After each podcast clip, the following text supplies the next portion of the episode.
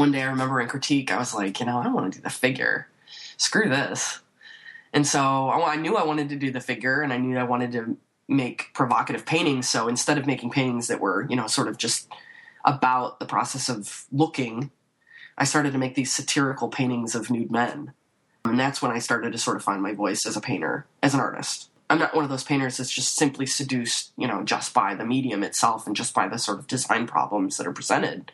I wanted to make paintings that sort of shocked people as well, that were sort of provocative, made you take a second look.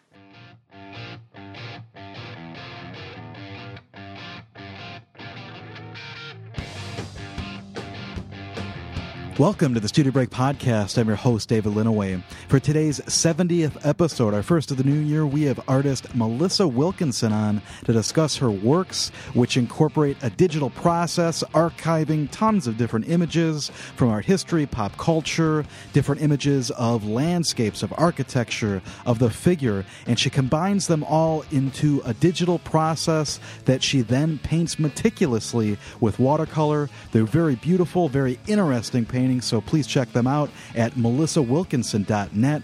Again, her show Frontiers opens January 25th at Jan Brandt Gallery in Bloomington, Illinois. Again, she's showing that same night with Steve Adair, who was recently on the podcast. His show Leafform opens the same night. So again, two shows same night. Great place, so go check it out.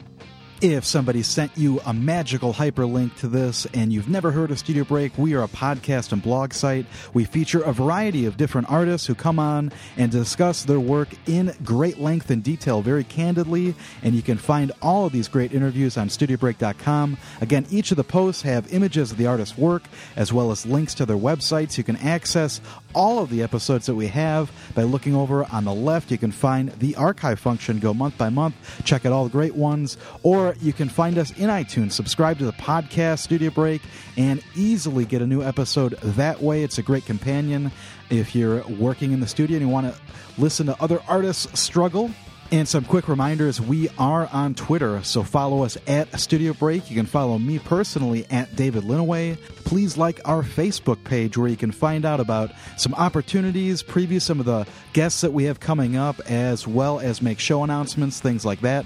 And again, plenty of stuff coming up in the new year, so please like our Facebook page. All right, everyone, here is our interview with Melissa. Stay tuned.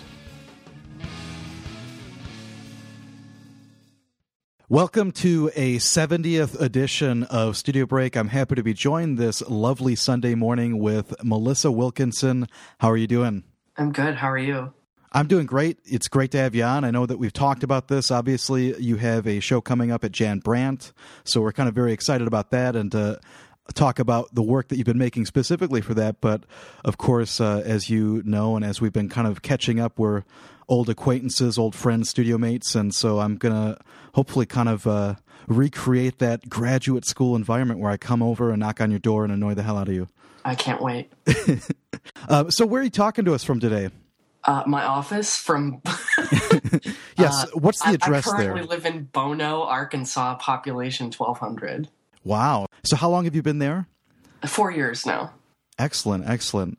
And so, you're from I'm from north of Chicago, Illinois, Illinois Waukegan, Illinois. Uh, so again, so you studied painting and drawing. I did my undergrad at Western Illinois. That's in Macomb. And so, uh, was art always something that you were that you knew you kind of wanted to to go for to to pursue when you were uh, a wee kid? Um. Yes, it was absolutely. I um always knew I wanted to be an artist. It was never there was never a question in my head at all. Um, my earliest memory is drawing little Egyptian people uh, in profile in the first grade. And the teacher came over and asked me um, if I wanted to be in special classes across the street in the junior high. And so that's where the dream unfolded for me. I, I like I like that. Yeah, they tested us with a really really difficult still life of teddy bears, and I remember it being really really hard, but somehow I got in. See, I absolutely love that. I wish that was more of what was going on now instead of the whole um, everybody's a winner thing. Everybody gets first place. Yeah, no, I I won first place there. One of the few times in my life. See, now you can feel like a winner looking back on it. Like any kid our age, I was um into comics and like the Ninja Turtles. I was like your quintessential tomboy. I wasn't interested in the girly things. So I drew cars and low riders. I, I grew up in a really urban area, so that was really popular and bubble names and, you know, I would charge kids 50 cents to draw their name in bubble letters and graffiti letters. But it was like drawing a lot of different things. Um, yeah, but you know, you know, I think like any artist though, even young artists, I think they go on these stints, you know. So I did the Marvel comics for a year or two, and then I tried to make my own comic, and then I would get into. You know, I drew after my toys a lot. Like we had these amazing Ninja Turtle. To- I had these amazing Ninja Turtle toys where all the anatomy was, you know, visible in the mo- in the molding, so you could see the vein work and the sinew and the musculature and the bicep. You know, and I would I would draw I would set them up and I would draw them See, that's so awesome to me. I probably would be way, I don't know. I probably got way too lazy and just traced something. Well, I did that too. I mean, I would put on um, Conan the Barbarian because, mm-hmm. yeah, as corrupt as that is, my my first love of all time was other than um, other than George Michael, it was uh, it was Arnold Schwarzenegger, and so I would pause it and I would trace his body, do the sword scene you know, when he was practicing on the beachfront. Yeah, when he was all roided out to Oh, all yeah. all possibilities. I loved it. So yeah, I would absolutely I traced a lot. I taught myself how to draw by tracing. Well, it's interesting too because it brings up uh, something, of course, that we'll talk about. I'm sure is is your interest in uh, pop culture, and you know, certainly we've had many conversations about uh, cheesy 1980s uh, movies and music, but we'll kind of get back to that. But so, so you always kind of knew that you wanted to do this. In terms of high school, I'm, I'm sure you took all those kind of high school art classes. Did you did you go to college with the intention then that you're going to be a fine artist? Well, I had really supportive high school teachers, ones that really I, had a you know encouraging family, but um, the high school teachers that I had were artists.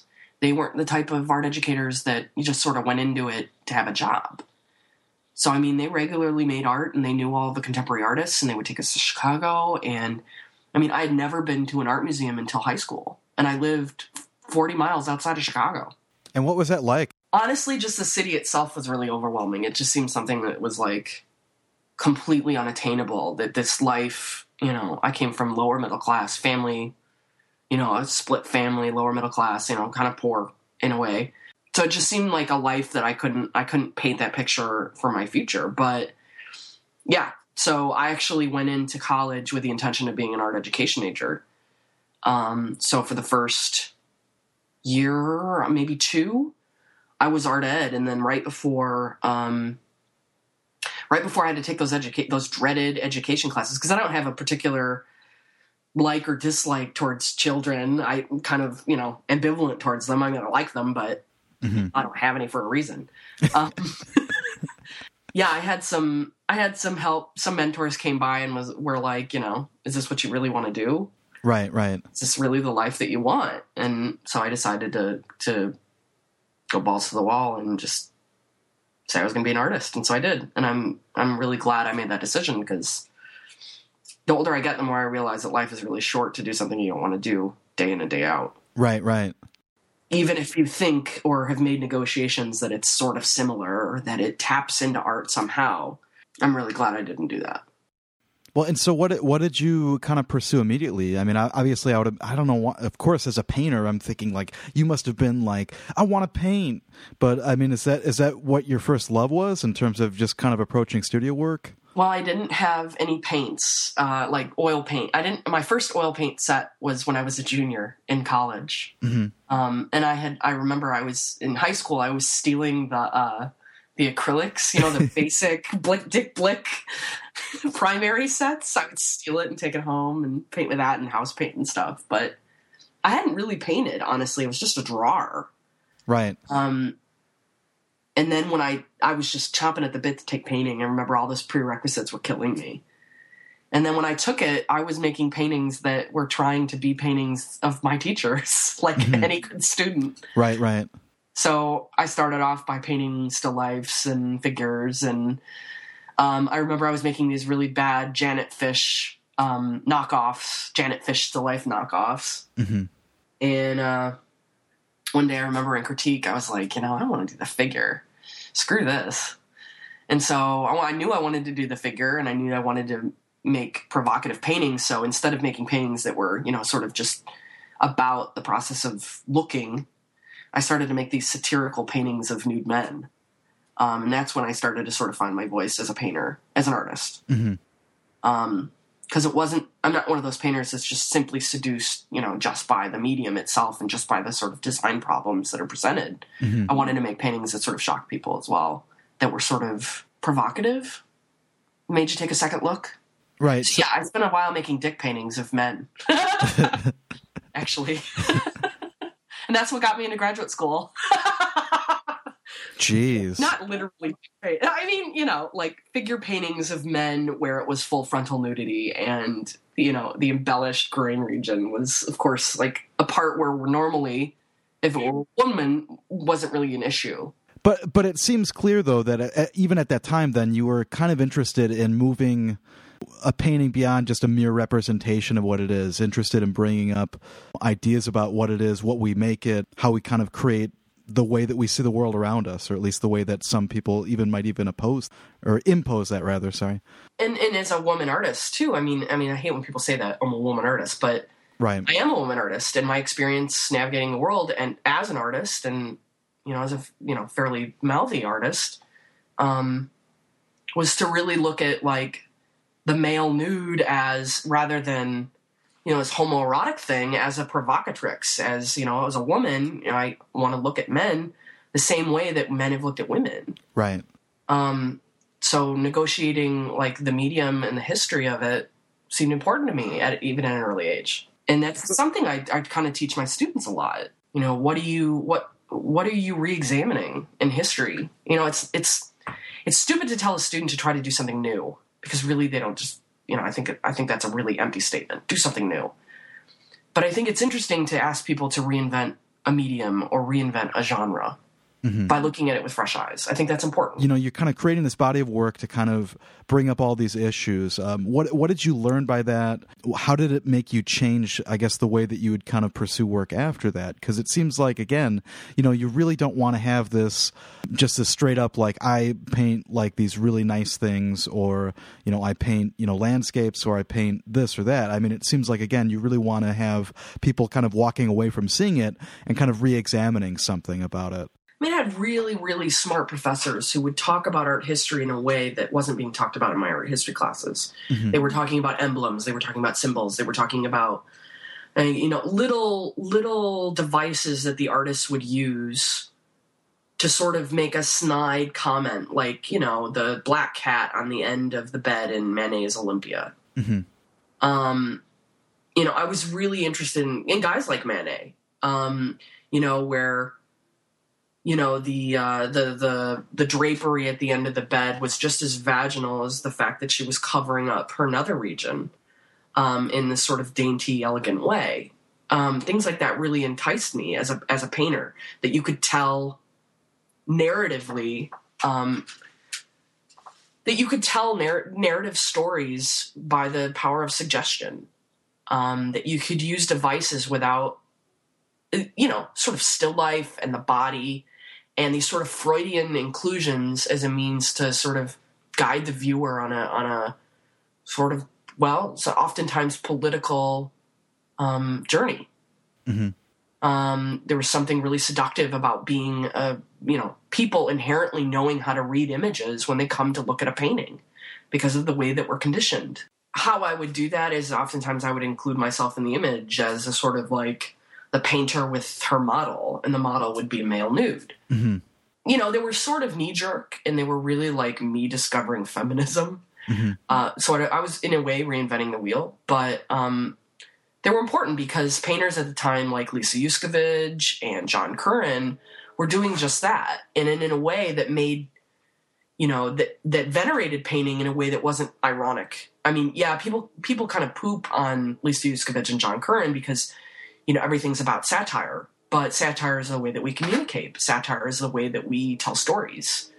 Um, you know, South Park and The Simpsons and 30 Rock. I mean, all of those cutaways essentially are the joke. Just talking about this, you know, series of paintings, um, you know, the way that you were kind of constructing them, creating these narratives within them that kind of re-examine what they're about, your relationship to the, you know, the male nude and, and all these things. So how did this wind up um, leading you to graduate school and, and kind of elevating that, you know, and continually elevating it. And I think that's something that obviously most artists are, you know, they're striving to kind of continually expand their work. But, you know, how, how did you see that, I guess, in that process of uh, expanding what you were building on, I guess? Well, I spent most of my career in graduate school doing portraits, pretty straightforward portraits.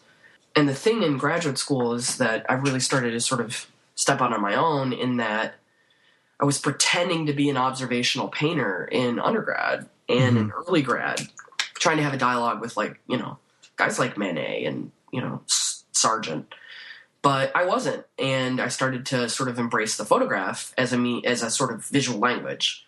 So I started to incorporate you know really simple devices like the flash shadow. Um, and I started to project my images rather than hand draw them. Um, so I started to make the photograph actually sort of content in the work.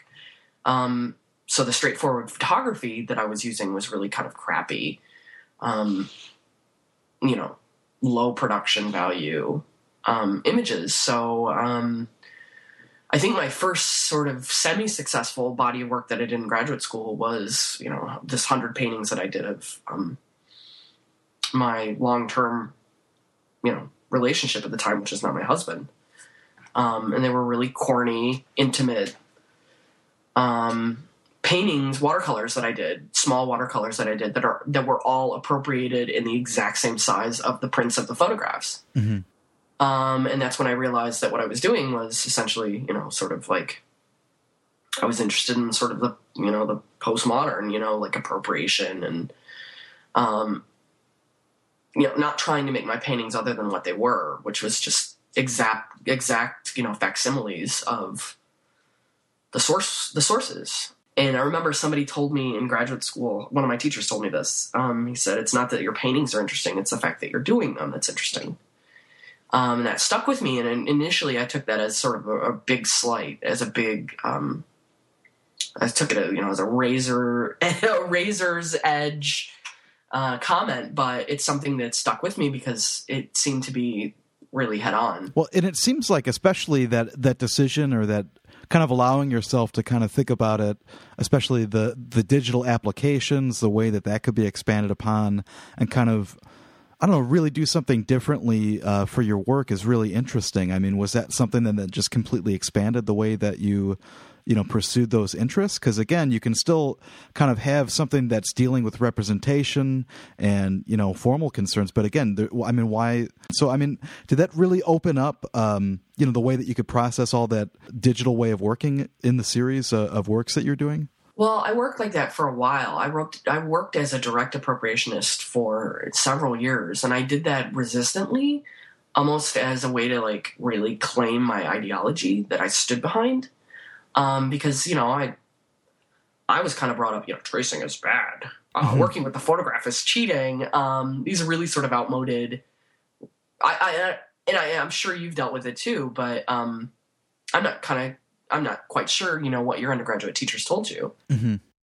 So with me, it was sort of I was very resistant to shake that for a while because at, at some point, you know, I mean, years after graduate school, a handful of years after graduate school, I looked at my body of work and I was just like, this isn't really mine. Mm-hmm. Yeah, it's one thing being an appropriation artist, but it's, you know, I wanted to make images that sort of added to the spectrum of what it was I was talking about. I wanted to make images that were mine, and I wanted to make images that had a dialogue with more things than just appropriation art. So that's when I started to incorporate the sort of digital collage because I was doing these paintings of disasters, um, these ink paintings of disasters, actually, very straightforward, just found images that I found on Google. Um, and what was transforming them was the fact that I was working on Mylar and that you can't really make direct paintings on Mylar without them just sort of doing what they want. Mm-hmm. So they look like bleeding, bleeding ink watercolors. And I realized that I had sort of like technically come to a point that, you know, I was satisfied with, but I wasn't quite making provocative images in the way that I wanted to. And that's when I sort of sat down and literally started to cut up images and create collages. and I realized that it would be a lot easier to sort of do that just on on Photoshop. Mhm.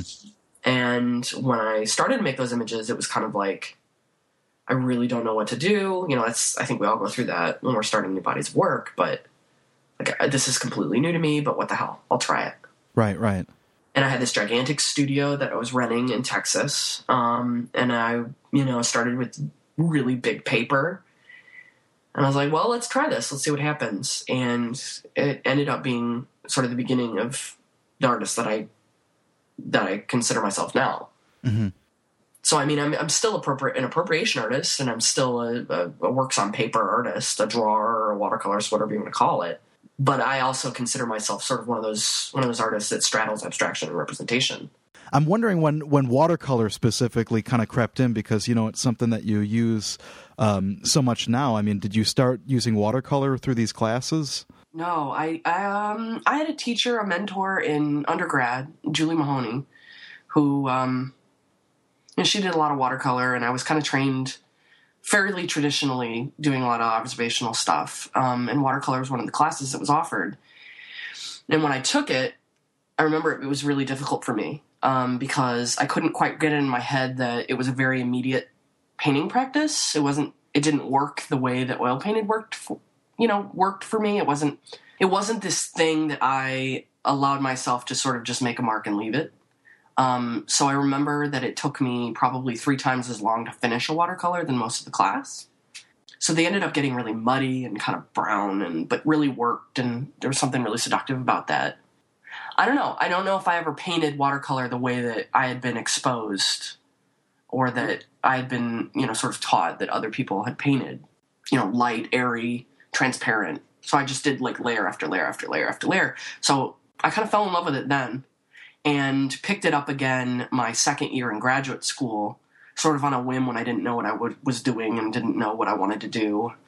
You know, I started graduate school painting these like gigantic oil portraits, portraits. Realized they weren't really going anywhere, and so I ended up doing a series of 100 paintings of my husband Joe in watercolor, and that's where it sort of came back.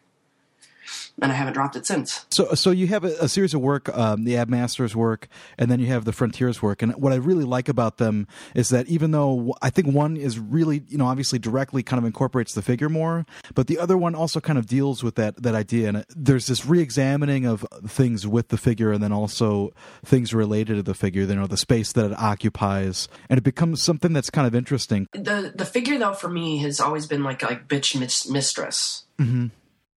She's always something that I want to deal with, um, but something that I haven't quite figured out how to incorporate in a way that is saying what I want to say Mhm. or um, aesthetically doing what I want to do. Um, but I've allowed myself to work like literally a collage artist where I identify with a subject matter and a source, and then I see what the process will do to that source, and then I paint it. Um, but the figure is so charged psychologically, emblematically, symbolically, um, that it's really a hard, it's a very difficult thing for an artist like me to deal with. I'm not a terribly creative person. I'm not the type of person that can sit down in front of a white canvas and just do something. Right. I never have been. I need source imagery. Um, I need pre-digested, mediated material to make my to make my work possible. So, the figure today in the 21st century, you know, I don't want to be. In order to be sophisticated, you either have to be one of two artists. You have to be the cool clinical artist who sort of is very detached from the figure and doesn't recognize all of the psychological and you know sexual and romantic sort of um, you know meaning behind it um, substance behind it or you're one of these sort of classical very academic painters who ignores all that stuff Right. Right. and just talks about its you know potential for um, the romantic and antiquated notions of like the nude. So the reality is, is the majority of us see the nude today in pornography um, and in our history, um, or in person, if you're lucky enough. Um, Yeah. definitely. so it's it's a difficult thing to deal with today because if you pull from that, then you're considered an erotic artist, and that's um, the Abmaster stuff where I literally pulled from art history and sort of abstracted from art history. That's what I wanted to sort of confront is I wanted to see technically if I could do it, but I also wanted to sort of update it in a way that um, allowed me to paint the figure, but not in this sort of antiquated way. Well, and it's interesting too because you you bring it makes me think of you know how also just the the maybe like a pervasive culture that's you know really kind of conservative about the idea of people being nude you know sexuality you know something that's really kind of oppressive mm-hmm. it's the people versus larry flynt so famously has that you know clip where larry flynt is like showing the slideshow of like violence and then just nude forms um, yeah. so there's something there's something interesting about that and you know something that you know when you're talking about it yeah it's so obvious you know the way that again my, there might be just a couple of modes that people traditionally think like this is how I can make my mark. So it's interesting to think about that. So what what are, what are some of the uh, sources that you pulled from? I mean, obviously, you've kind of talked about art history a lot. It it seems like it's always been something that you're uh, obsessed with. So I mean, are there specific images for you then that you're trying to to mismatch in terms of like the collages? Then do you just kind of give yourself the freedom to just, I'm going to pick the most two outlandish images, throw them together, and see what happens? Very rarely will I do that. Almost always do the images how the images transformed mm-hmm. or, or the, the the final product or the final image almost always references the original source so with the architecture work i wanted to reference like modernist abstraction or modernist architecture in general mm-hmm. um, with the the works dealing with art history i was pulling a lot from like dutch 17th century painters so like rubens or um, you know the still life artists so i'd pull a lot from you know flower still lifes which are historically really important but also just i think as painters are something that we continue to look back on because they're very beautiful objects mm-hmm. um, so i wanted so if i'm making paintings where i'm directly appropriating from the baroque i want the painting to feel like neo-baroque mm-hmm. um, if i'm pulling images from disasters and houses and structures um, then i want them to sort of feel like uh, the coolness, the detached thing that I was talking about before of modernist abstraction. So it's kind of like the way I consume movies. Yeah, I can, you know, one of your questions on your questionnaire is something about uh, your favorite movies, right? And it's really easy for me to give you these, you know, really um, cerebral movies that are really, you know, works of cinematic works of art. But the reality is, is I oftentimes watch movies repeatedly, again and again and again, just because of the sort of emotive, um, like the aesthetic denotes some sort of emotive aura to it. Like the movie Underworld with Kate, um, Kate Beckinsale mm-hmm. was shot in in the Czech Republic, um, in Prague. And there's just something about that rain and that architecture and that dinginess that's really seductive to me. So I've probably seen the movie a hundred times, even though it's a, it's a terrible movie. Um, and the movie Girl with the Dragon Tattoo, the one, uh, the American version, the one that David Fincher did. Mm-hmm.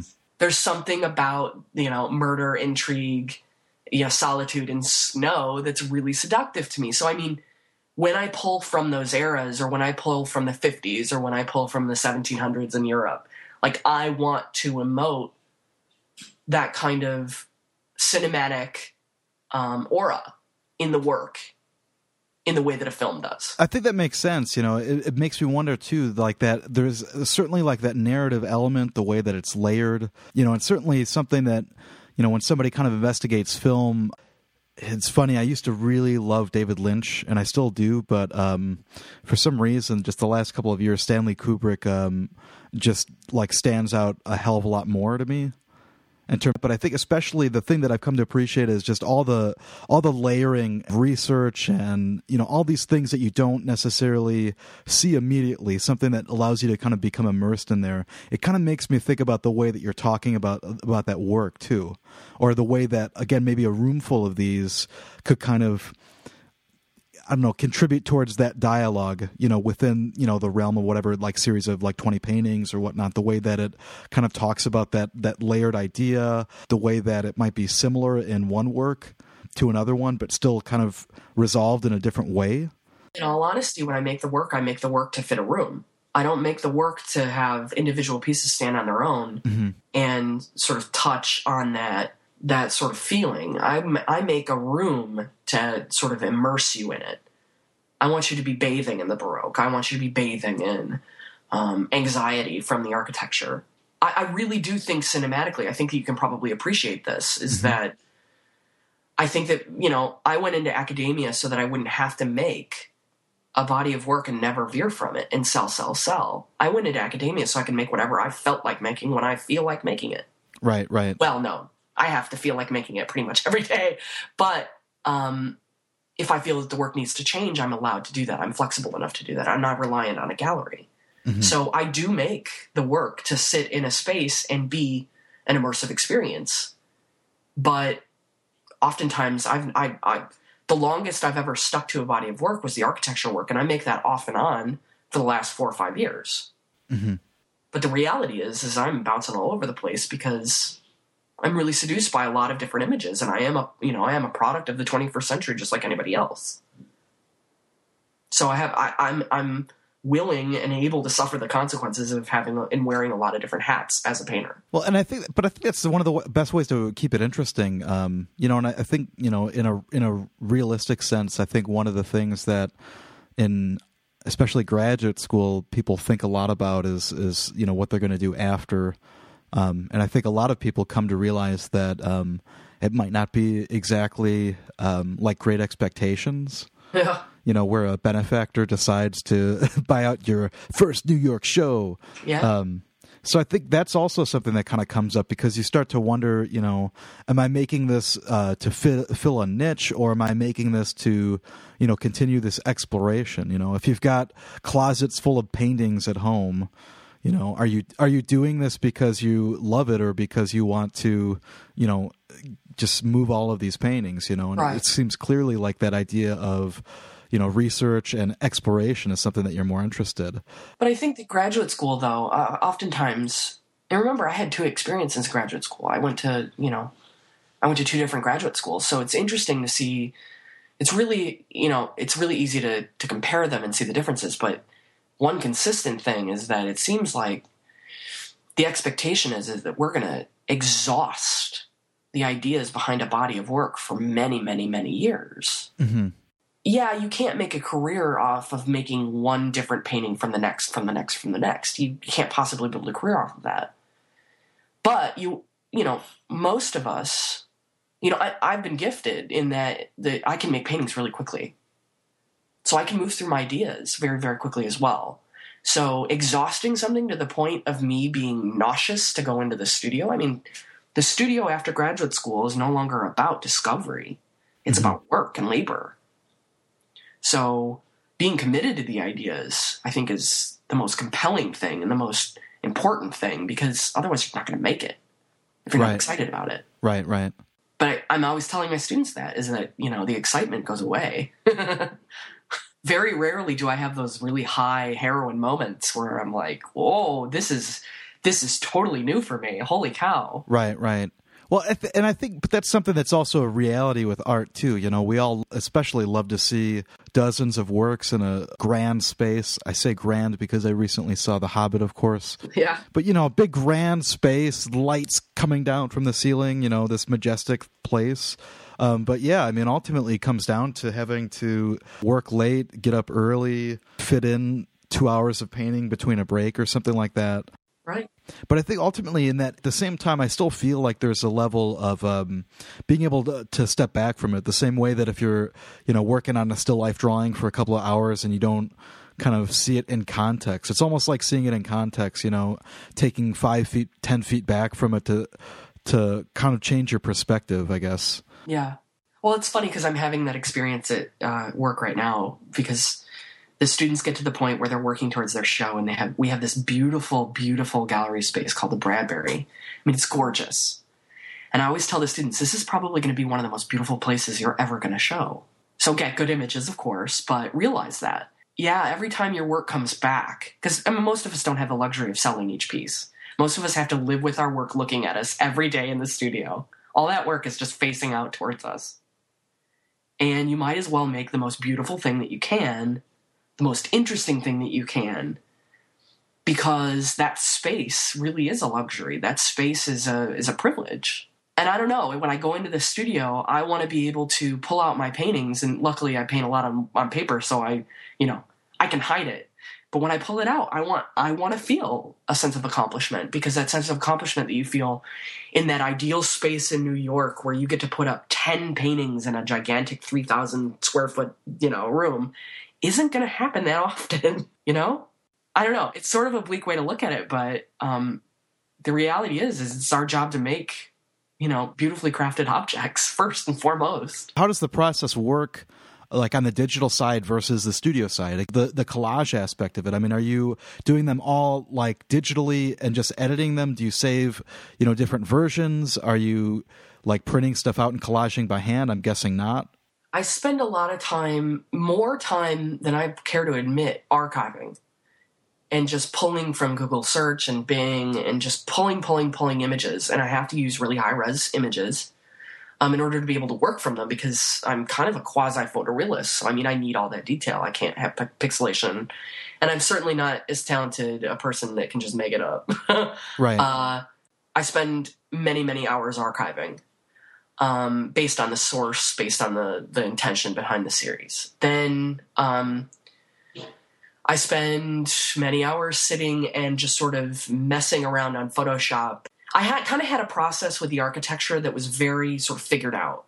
And after I figured it out, which took a couple of years, I sort of got tired of it because it became very, um, you know, very clinical and very sort of contrived. So I would use like three or four images and I would half tone or really just sort of create a black and white flat image of one image and I would drop it onto a found image and I would delete all of the black and then I'd throw that onto another image and I delete all of the white. And so what would happen would be is there would be this sort of pastiche where I would move it around and sort of figure it out in a way that compositionally made sense. That created sort of a dynamism and a sort of suggested um, perspective, I guess, that was real but also obviously very abstract. In the later works, in the more overtly pastiche stuff, the stuff that sort of just didn't create the semblance of a space that were sort of more flat space, like the Abmaster stuff, I just would copy and paste and delete, copy, paste, and delete. And I'd play with them until something worked. Sometimes it's a really quick process, sometimes they just work, and sometimes it takes forever. Sometimes I'll spend four or five hours messing around on Photoshop and I won't get anything. Um, and sometimes I'll spend half an hour and I'll have five mock ups. Right, right. So I print out the mock ups and I print a digital transparency and I project them. Um, and I very painstakingly trace them out on the scale that I want with the watercolors, I work, if it's color, I work directly. So I'll paint from one end to the other.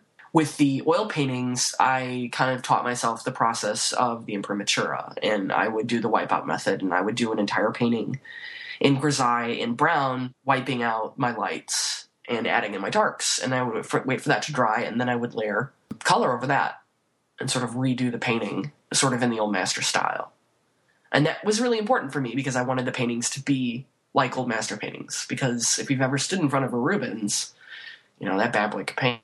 Right. but the reality is, is all of the images are really slick. Uh, they're slick in that they sort of work on reproduction probably better than they work in person. A lot of times, that's really demeaning, but self-demeaning, but it's kind of true, and that's because I'm working from really slick images. I'm working from photographs, and so I want to create a surface that's a little bit more seductive and a little bit more beautiful, so that I serve a, per- a point um, so that people don't look at my work and go, "Oh, that'd just be better as a you know a cheap magazine collage." Nothing against cheap magazine collages, but I think that oil paint and watercolor and paper. I mean, I think that those things are really seductive and you know, if anything I believe in, it's sort of this Dionysian joy of life. I believe that painting should be like Christmas dinner. you know, my mouth waters in front of a Rubens, literally. Well, it, it, so that's something that's interesting too, though, because I mean, obviously, like investigating all these different modes. I mean, is that something that also like leads into other bodies of work, or at least leads into offshoots? And especially since you are open to starting a new different work or new series or, or something kind of on a, a, dime if you want to. I mean, is that something that that lends itself to other techniques, or you kind of get involved in, you know, like exploring one thing and then it turns into a whole other series you didn't anticipate? Yeah, um, and I'll allow that to happen. And I think the teaching plays a big role in that. I think that the fact that I have to research for a living in order to show my students new work, that I'm not the kind of professor who's just going to show the type of work that I make. you know that that can be really seductive and learning how to do it. You know a lot of that a lot of that stuff isn't taught anymore. So i mean that will lead me into oh i really want to do a body of work that really focuses on you know heightened ink paintings or whatever. That can spark an interest as well. You know religious painting i'm not terribly fond of religious painting but if you look at any of the spanish paintings of you know like the 17th and 18th century you know there's a lot of people rolling their eyes in the back of their head in ecstasy. And you know that that would be a wonderful alignment with naked bodies. I mean ultimately it's a sexual ecstasy because that's how the christians chose to communicate with people about religious religious ecstasy is something very similar to a carnal ecstasy. So i mean those are things that i think about I'm very methodical though. I think that people think that when they meet me that I'm this sort of, you know, person that's just going to sort of make whatever.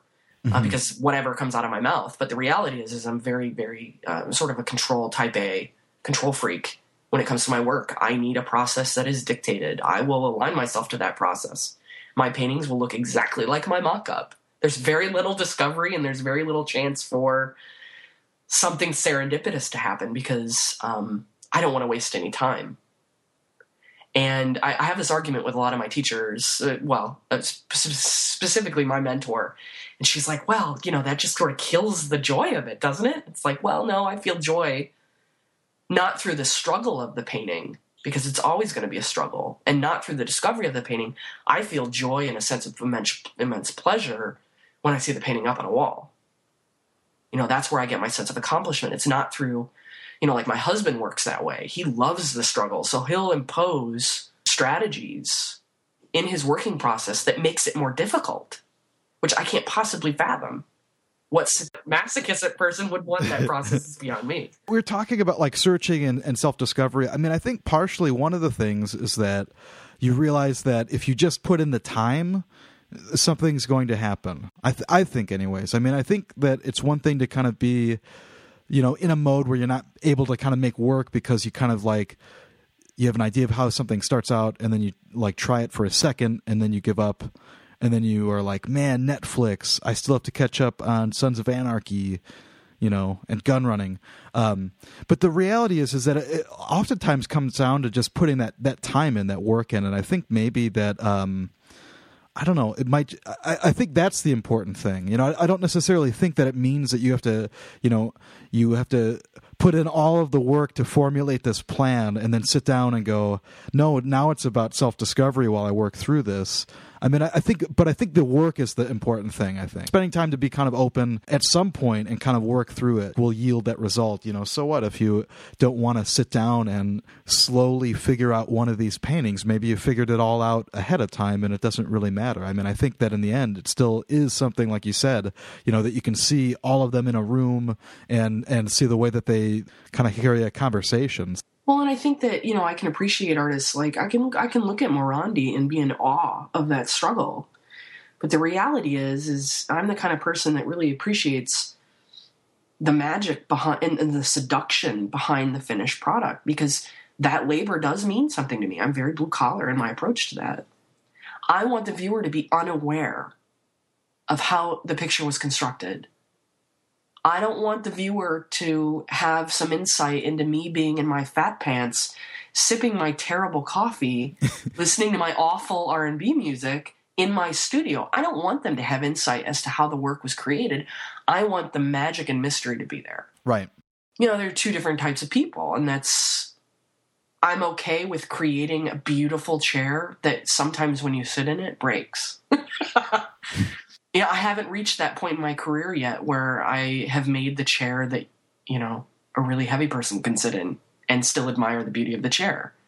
I think the thing that keeps me going is the intention of trying to make a beautiful painting every time, more beautiful than the last one. But I think that'll take a long time because I'm very impatient as well. Well, it, it, makes me wonder too about this term that I, I saw somebody recently kind of make fun of, which was studio practice. Um, you know, like why practice? Just do it. Um, but I, I kind of think about it as something like in, in the same way that like a professional athlete has to kind of train, you know, the way that by doing all these things, it might be something, you know, that allows you to kind of remain really energetic for all the different bodies of work that you might want to do instead of just kind of resting in one spot, kind of like how you're talking. Yeah. And I think that term studio practice, like, it's a very academic jargony term, but the reality is is that we're practicing all the time. Right being an artist and telling anybody that it sounds really pretentious and self-important but we're constantly practicing. We're constantly looking and consuming things differently than the average person. And so your practice just as much as watching a you know stanley kubrick movie is just as important as you sitting down and sketching. Right. You know and i think people really develop these romantic ideas in their head that practice you know it only takes place in the studio. I mean paula scher the woman who did uh, she's an artist and a graphic designer she said this wonderful famous quote when she sat down to do she did the Citibank logo on a napkin in like 30 seconds. Mm-hmm. And the you know the CEO of Citibank looked over you know with the famous um, you know the arch which is you know the umbrella and the you know you you know the logo. I'm protected. Yeah, she she's he's like how can you do that? That's ridiculous. How can you do that? that's that's stupid. And she goes, No, it's, you know, I didn't just do it in 30 seconds. I did it in 30 seconds and 30 years. You know, I, every movie I've consumed, every book I've read, every sketch I've made, every, you know, every interaction I've ever had has informed this moment. So, I mean, I think that studio practice is a real thing. It, it's, and for an artist to undervalue it, I think it's kind of ridiculous because, you know, you know, there's this real popular thing today of people, you know, undervaluing what they do because it might sound pretentious. But well, what we do is very important. It's, you know, we're creating culture and we're perpetuating it. I'm gonna I'm gonna shout out the world that it's not pretentious. It's just what someone does. Yeah.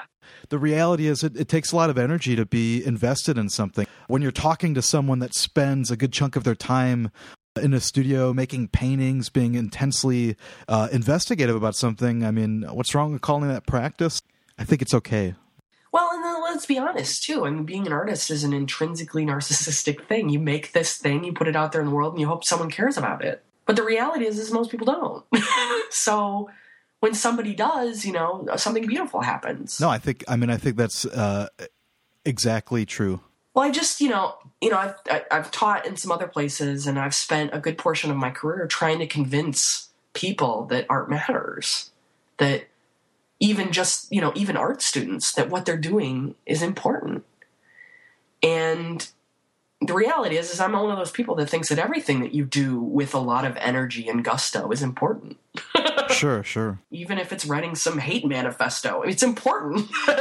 but you know, I mean, the reality is, this is most people go through their lives without caring about much, without investing their, themselves wholeheartedly. And I think a lot of people think that that is intrinsically narcissistic, and in a way, it is.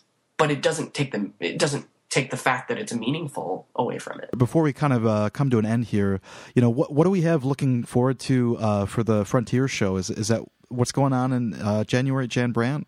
Yeah, that's right. Um, Frontier Show is a body of work of black and white paintings that I started in ooh, early summer, um, late spring. There will be a, a, handful of paintings that are essentially um, sort of an extension of the the architecture work. Um, they're sort of post-apocalyptic pastiche images of the landscape, of the sublime, of space, which is why the show is called Frontiers because it really draws from an aesthetic that is very much about survival in a familiar place. Um, I wanted to see where the work would go if the world did actually end. So it's not really about the fear of the vast, like the sublime landscape actually is, but it's more about the severe of surviving. Um, so the questions that I asked were, you know, where would these people live? How would they live? I was thinking about, you know, really innocuous things like terrariums, you know, self sustaining life within this sort of bubble of Earth. So that's what they are. it's going to be exciting to see all these pieces, especially well, you kind of get a feel for what they look like digitally, but I think especially for myself, it'll be fun to not only hang out with you, but especially to see them in, in person and to see the way that they relate to each other and, and the way that, I don't know, they just function in that, that atmosphere. Yeah, the interesting thing ha- happened with this work, though, is that the merging of multiple images into one image got to the point where you don't necessarily notice it. Um, and so the whole picture puzzle thing that actually is happening happened as a result of me taking the color out. And that was that was an interesting thing that I actually discovered on a residency to Boise, Idaho. Mm-hmm. I don't know if you've ever been to Idaho. have you been to Idaho? No, I haven't. It's like another planet. The landscape literally looks like Mars in some parts. So that actually played a big role in me making the work. Was this really desolate, almost like, especially in Boise, it's so dry. There seemed to be no trees you had to drive like a half an hour, 45 minutes out to actually see trees. And then suddenly you're, you know, you're in tree country. It's so very, very dry and it was so very, very hot when I was there that it just, it seemed impossible to survive because I found myself constantly wondering, how are these deer surviving? really? Like, right, how right. a person even begin to think about surviving?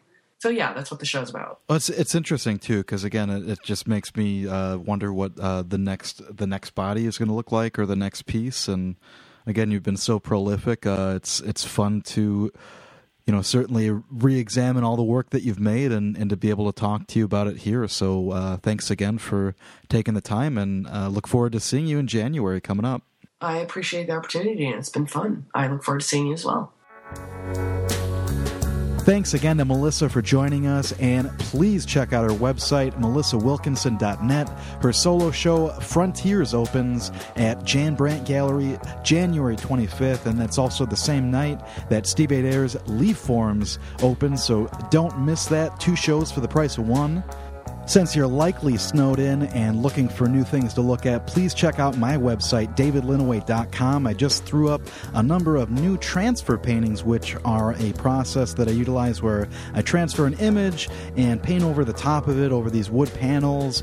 And I paint a lot of landscape, architecture, old buildings, gas stations, things like that. So please go ahead, check them out at davidlinneweh.com.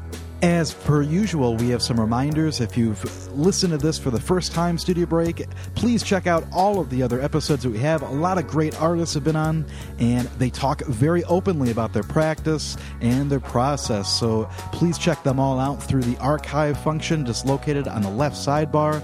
Again, if you subscribe to the podcast on iTunes, it's a really easy way to get all of your new episodes. So please follow the link to the iTunes store and subscribe there. Once again, if you have been listening for a while and you like the podcast, we would really appreciate you taking the time to leave some positive feedback in iTunes. It especially helps podcast junkies that like to listen to Bad at Sports on their daily commute, or maybe The Moth, or maybe Sound Opinions when they're at work trying to get opinions about music. So, again, it just helps others that like podcasts to find ours. So, please help do your share. Once again, you can like our Facebook page. We have previews from some of the guests that are coming up on Studio Break. We announce competitions and things like that there. You can follow us on Twitter at Studio Break. You can follow me at David Linneweh. And that's all the episode we have for today. Again, tons of new stuff coming up this year. We wish you Happy New Year, and we'll talk to you real soon.